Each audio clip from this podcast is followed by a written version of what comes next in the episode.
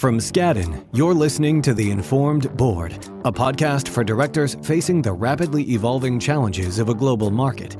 A complement to our newsletter for directors, our aim with this podcast is to help flag potential problems that may not be fully appreciated, explain trends, share our observations, and give directors practical guidance without a lot of legal jargon.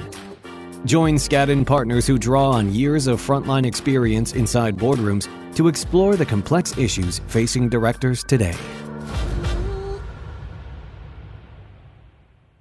I'm Ann Beth Stebbins, a partner in Skadden's M&A Group. I listen to a lot of podcasts. For me, it's a great way to absorb content on topical issues. We've created the Informed Board podcast to keep you, our audience, in the know on what directors need to know about legal issues impacting board decision making. Welcome to episode one of the Informed Board. We've seen a real shift in Washington since President Biden took office. The policies advanced by the administration may come as no surprise, but one thing that feels different is the means that the administration is using to advance its objectives. In our polarized political climate, it's not so easy to get legislation passed that addresses the issues that were front and center in the election, like climate change, income inequality. Is the Biden administration using the rulemaking authority and review processes of regulatory agencies to advance its policy objectives, even in areas that seem outside the lane of those agencies' purview? What are the limits on an agency's rulemaking authority? Joining me today to talk about rulemaking activity in Washington are Maria Raptis, a partner in Skadden's antitrust practice, and Raquel Fox, a partner in Skadden's SEC practice. Welcome, Maria. Welcome, Raquel. Thanks for having us, Ann Beth. So, Maria, let's let's kick off with you. First of all, just ground us a little bit and how antitrust is regulated in the U.S. You know, we have two agencies. What are their mandates? Let's just set the table here. Sure. So this is going to be antitrust 101 in 30 seconds. But the U.S. antitrust laws, broadly speaking, aim to police efforts by companies to reduce competition or create or maintain dominant positions or monopolies. And there's really three principal federal statutes at play. The first one is the Sherman Antitrust Act, uh, passed in 1890. And, and that was really, in large part, a response to concerns about the harmful effects of large new concentrations of economic wealth and enforcement was within the purview of the DOJ. And up until today, we have the Antitrust Division of the Department of Justice as half of the picture for federal antitrust regulation. And while the Sherman Act is a powerful weapon today, initially its enforcement was viewed as pretty insufficient uh, by critics. And they called for more focused antitrust legislation. And then we got two more laws in 1914 the Federal Trade Commission Act and the Clayton Act. Um, the FTC Act really created the Federal Trade Commission. It bans unfair methods of competition. This is a, an oversimplification, but you can think about it as coterminous with the Sherman Act. The FTC, is an administrative body, is headed up by a commission. So, whereas in the antitrust division, you have decision making authority emanating from the assistant AG. At the FTC, there's a five member commission that acts by majority. The Clayton Act addressed some specific practices, such as mergers, which I think is, is a large part of what we'll be talking about today. And both the FTC and DOJ are authorized to enforce the Clayton Act. So, in sum, we have two agencies, their authorities overlap, but they also complement each other. And over the years, each agency has developed expertise in particular industries. And so DOJ, their mandate, or at least from this, the legislation that created their authority in, in this area, was concentration of wealth. And FTC was more consumer focused. Is that if you have to think about the two agencies and you know what their original mandates were?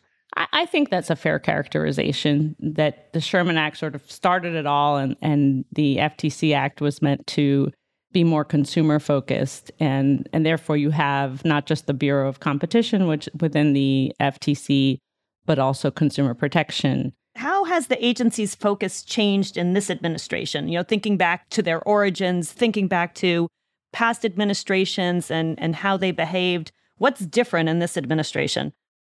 So I would say that the focus has broadened. Uh, the Biden administration has appointed so called progressives to head up the FTC and the DOJ. You may have heard them referred to as neo Brandeisians, and that's because. What does that mean? It's really because Justice Brandeis was an original proponent of the Clayton Act. He was a proponent of the Clayton Act because at the time, he and others felt that the Sherman Act did not have enough bite. And it was really an effort to create more specialized antitrust uh, statutes to curb practices such as mergers that could lead to those concentrations of wealth. So, what the progressives say is they want to go back to sort of that original intent of the 1914 statutes, which was to strengthen antitrust enforcement. And that's why they call themselves neo Brandeisians. And strengthen beyond consumer protection or strengthen beyond concentration of wealth? Well, they say two things. Antitrust enforcement and merger enforcement in particular has been too lax and it's led to too much consolidation, meaning too much power in the hands of large companies to the detriment of not just competition, but small business and labor.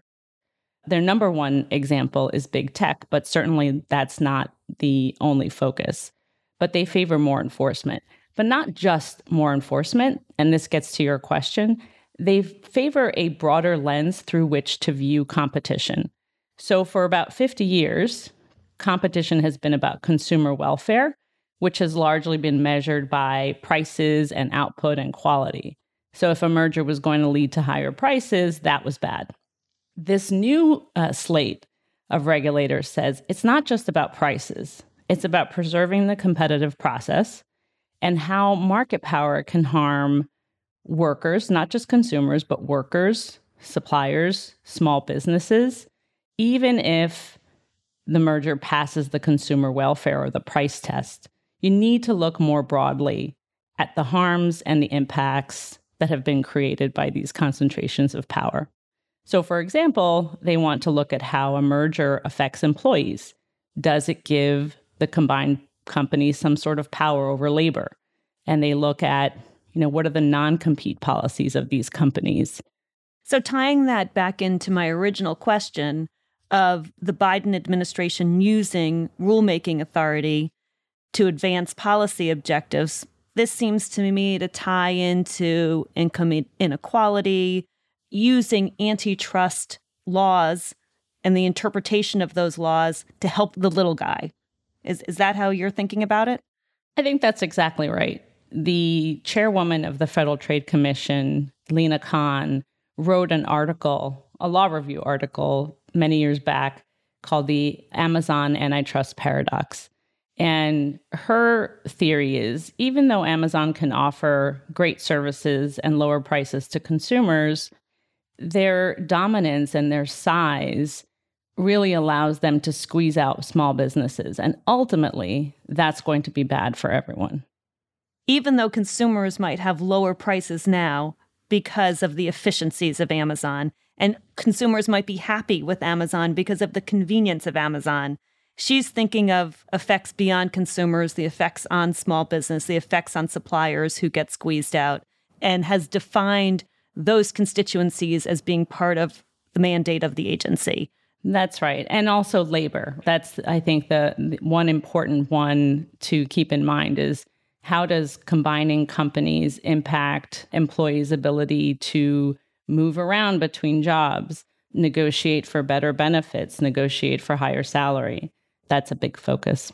So, are you seeing the agencies turn down mergers or challenge mergers on those bases, on some of these new theories or new areas of concern? No, not yet. I think that that they're asking the questions right now, but you have to remember that the FTC and DOJ, and this is pretty unique in sort of the world schema. The FTC and DOJ, in order to actually challenge a merger, have to go to court and win in court. For the most part. I mean, they can try to negotiate a settlement with the parties, but ultimately they have to go to court. And there is a very long standing body of precedent that doesn't take these things into account, that's more focused on the consumer welfare test. And they would have to overturn decades of precedent in order to successfully challenge a merger on these grounds. So it hasn't happened yet. Or have Congress actually enact legislation. That's right. So there are limits on their rulemaking authority. They can ask the questions, but ultimately, if they challenge a merger on these grounds, it's going to go to court and think judicial system would respect precedents of, of 50 years. Is that the prediction here if we were to think about how all of this rhetoric plays out? Yes, as we know, courts move very slowly in changing. I, I think that the smart money is on we're not going to have a sea change in antitrust law anytime soon, unless, as you point out, and we can talk more about this later, there's legislation passed, and there has been legislation proposed to change the legal standard and make it easier for the agencies to challenge mergers. But unless that happens, the FTC and DOJ have a pretty tough road ahead of them to try to challenge mergers on this basis. So, Maria, recently a fifth FTC commissioner was approved. And until this commissioner was approved, the commission had been operating with four commissioners, two Democrats and two Republicans. So I presume there were deadlocks that made it more difficult for the, the FTC to act. Is that right? That's fair. Originally, Bedoya was nominated back in September of last year, and he was held up at committee with a tie vote at the end of the year. So he had to be renominated in January. The Senate voted to confirm him, but the vote was 51 to 50. It required Vice President Kamala Harris to break the tie. And the reason Republicans cited for some of that opposition is that the FTC became too politicized in this in the past few months. And that Bedoya's views tend to be divisive, and they would have preferred someone who could drive more consensus, which, by the way, is a tall order. Um, the current commission is probably the most openly hostile and, and critical of one another that uh, certainly I've seen in my career. But the final approval of Bedoya gives Khan the 3 2 Democratic majority that she needs to override some of the Republican opposition to this ambitious set of goals and pursue a more aggressive agenda, which could lead to the FTC bringing more merger challenges and challenges that are based on more novel theories. There's also some discussion around the ability of the FTC to use its rulemaking authority to drive change. Very controversial, but the Commission does have the ability to use trade regulation rules to address practices that occur commonly in an industry. And that's pretty fraught. There's a lot of procedural obligations around it. Commissioner Khan has voiced a preference to be able to simplify that and use it more, use that rulemaking authority more. We'll probably see efforts to do that now that Bedoya has been approved. So that's using rulemaking authority to eliminate some of the procedural hurdles. And that seems to be within their purview, right? You wouldn't need to get court approval to do that. You wouldn't need legislation passed to do that. So we may see some some movement in that area. That's right. I think they will try to pursue changes to rules. The problem, of course, is that regulations are always challenged, and those challenges take a long time to settle out. And so, again, I think the goals and the agenda are very ambitious, but there are obstacles to actually accomplishing those goals. So, Raquel, this is a great segue to you. Maria was talking about the political divide among the commissioners at the FTC, which you know now may become more pronounced that we have a third Democratic commissioner. The SEC is also set up as a commission. Talk about the political climate at the SEC, um, and if you are seeing the same thing at the SEC that Maria is seeing at the FTC and DOJ. The SEC is an independent body, it's an independent agency, but I'd say there's some serious question marks uh, around that because, of course, the commissioners are appointed by the president, and there's oversight by Congress, as well as a lot of coordination with Treasury. So Congress controls the purse strings of the SEC. We we used to kind of think of them as the board of directors for for the SEC because of course they have oversight hearings where they ask the SEC what they've been doing and question their oversight, as well as they control the budget. So they control the purse strings of the SEC. So, for example, the SEC put in its most recent budget and they talked about their key priority areas, which were IPOs, um, special purpose acquisition companies, as well as crypto and using more data analytics. One thing that was interesting about their request is they said that they expect that more cases are going to be litigated, and that's why they need more money and more people.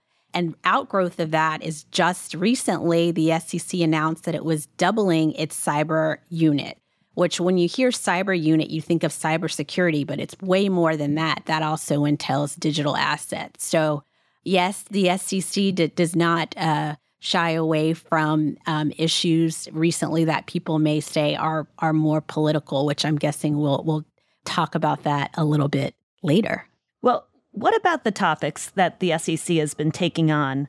I mean, there's been a lot recently about rulemaking in areas that are not traditional areas for the SEC. And I know you're going to tell me the SEC is a disclosure agency, so they can't force registered companies to behave in a certain way, but they can certainly force disclosure about how a public company is behaving. So, so talk about some of the topics, Raquel, that the SEC has taken on recently. The SEC under Gensler does have a very aggressive rulemaking rulemaking agenda.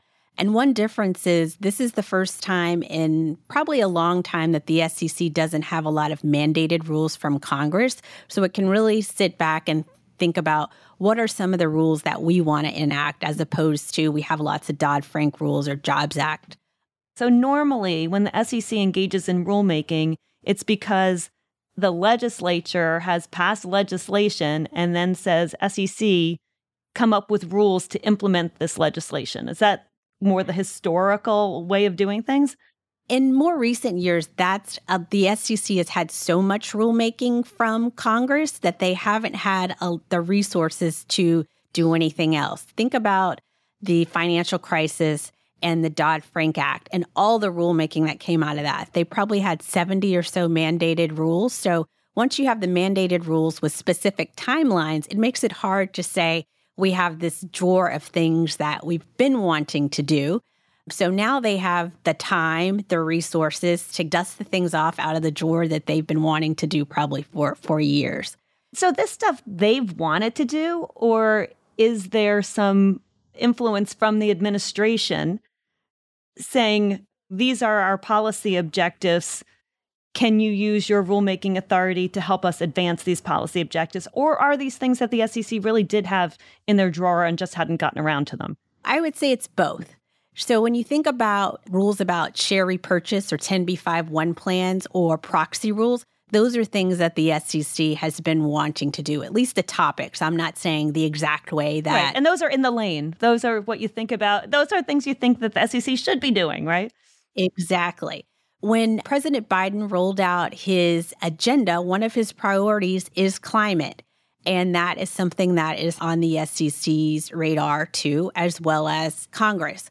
So the SEC put out a very extensive climate proposal a few weeks ago. It was very detailed, very prescriptive.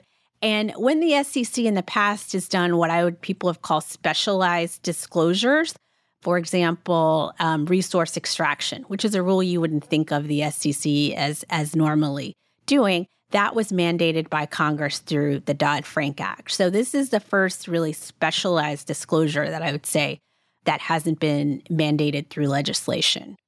So, does the SEC have the authority to require disclosure on climate? It hasn't been mandated by the legislature. What? How far can they go? So the SEC has a mission, of course, the tripart mission that that we always hear about. And one interesting thing was the the lone uh, dissent on this rule, the Republican Commissioner Hester Peirce the title of her dissent was We're not the Securities and Climate Commission. At least she said, at least not yet. So I would expect that this rule will be challenged. And I would say some of the grounds that it may be challenged on are does it fit within the SEC's mission? Did they go beyond the, the scope of their authority? Is the rule arbitrary and capricious, which those are key terms that, that the court will look at? The other thing I would say is people are saying, is it compel speech? I'll leave that to our constitutional scholars to to um, weigh in on that.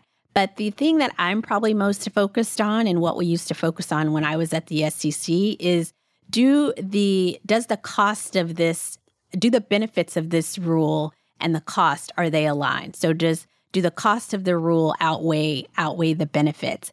And we spent a lot of time when I was at the SEC um, really digging into the economic analysis to make sure that it's sound. And with this climate rule, people are saying it's going to cost companies, um, big and small, a lot of money because it's going to require them to have um, audit to have this information to be audited.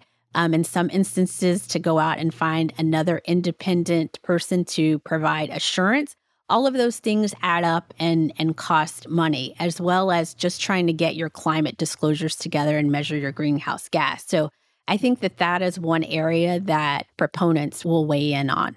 And going back to the sec's mission just like we were talking to maria like what was the original mandate of these agencies? The sec has a tripartite mission as you mentioned. Investor protection is one of those pillars.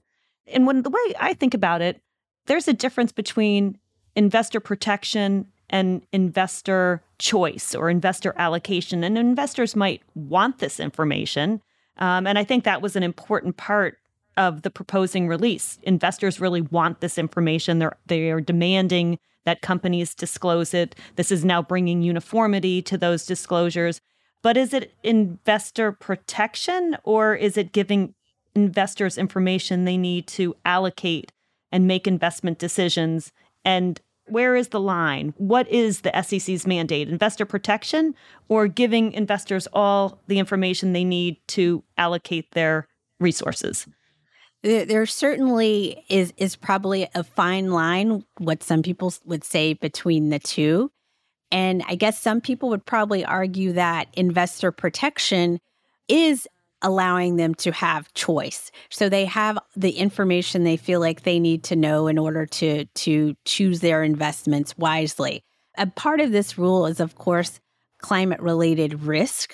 So it's asking companies to describe clearly what are their risks from climate change. So what are the transition risks? What are the physical risks? But the level of detail that that the rule is requiring um, for companies to the information that they're requiring not sure that that your average investor is looking for this level of detail. Some people are saying it may add, you know, 20, 30 pages more to a 10K or, or annual report. But is it relevant for a software company? And you're you're putting all these costs on a software company. They can't just check NA not applicable, right? They they have to give the same disclosures. Right. They're going to have to provide their their scope 1 and scope 2 disclosures and and that's something that may be up for challenge. So all registered companies would have to give scope one and scope two disclosures, regardless of whether they're material or not, which the SEC's rules tend to be grounded in the Supreme Court's definition of materiality. And, and that's it. it could be a question mark for certain parts of this rule. So, aside from climate, what areas do you see the SEC delving into in the future?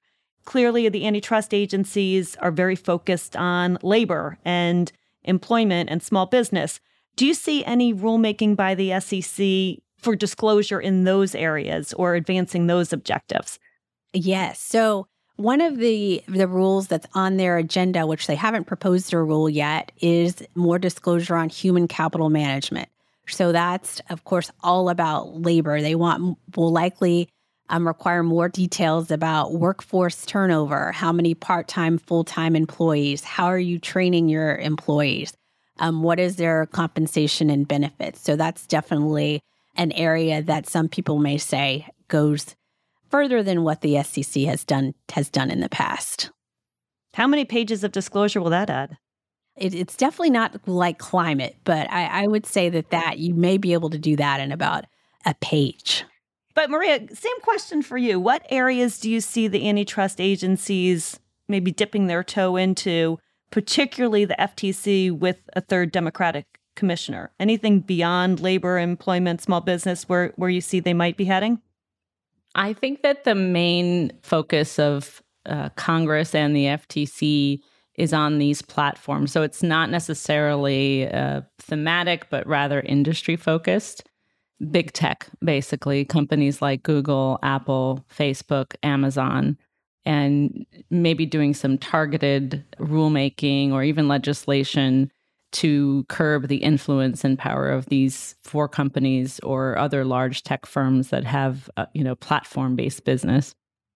How do you view the prospects for legislation? So earlier in this administration, there were many, many bills being proposed by both Democrats and Republicans. And there was at least a perception of a swell of bipartisan support for antitrust reform in some form, even on a large scale potentially. And the bills ran the spectrum from changing the legal standard to make it easier for the agencies to challenge deals to banning mergers of a certain size or even banning all mergers, increasing funding for the agencies, and then more targeted uh, legislation that would pertain to big tech platforms, um, the companies I mentioned. I think that what's happened is that Republican support for some of this has waned. And there's a sense that maybe it's going too far. And, and we saw that really with the opposition to Bedoya. And then, you know, on top of that, there's all these other priorities the Ukraine, ongoing COVID, of course, and even recently, the leaked uh, draft opinion overturning Roe versus Wade. That's getting a lot of attention. And with the midterms coming up, I think the closer we get to the midterms and the more issues that are out there continuing to eclipse antitrust, the changes of something game changing being passed would seem to be less and less. But there's always the possibility, I think, that something more targeted could make its way into other legislation. I, again, I think the chances of sweeping antitrust reform, the prospects of that don't look very good right now. And how about on the, the SEC side? Any legislation you think is possible, probable in this administration that might affect the SEC's mandate um, and the scope of what we're seeing from the SEC? So, right now, you have the president and both houses of Congress are all controlled by, by the Democrats. I would say there's probably not a need for Congress to feel like they need to propose um, legislation in order for the SEC to to do certain things. But giving them more money is one thing, and that's helpful. Yeah, that that's helpful. But I would say we should watch and see what happens with the with the midterm elections and if Congress shifts because if that happens those purse strings that I mentioned earlier can have riders on them where the where the where Congress says we'll give you the money but guess what you can't pat you can't do certain things. So in the past Congress's rider has said you can't pass for example anything related to any disclosure rules related to political spending. So we'll have to watch and see if Congress imposes um, something like that, where maybe they say, we'll give you the money, but you can't um, proceed on climate rules. Interesting. Space to watch. Maria, Raquel, thank you very much. I think this has been a great discussion and uh, look forward to continuing it. Thanks for having us, Ann Beth. Really enjoyed it. Thank you for joining us for today's episode of The Informed Board. If you like what you're hearing, be sure to subscribe in your favorite podcast app so you don't miss any future conversations. Additional information about Skadden can be found at skadden.com. The Informed Board is a podcast by Skadden, Arps, Slate, Meagher, and Flom LLP and affiliates. This podcast is provided for educational and informational purposes only and is not intended and should not be construed as legal advice. This podcast is considered advertising under applicable state laws.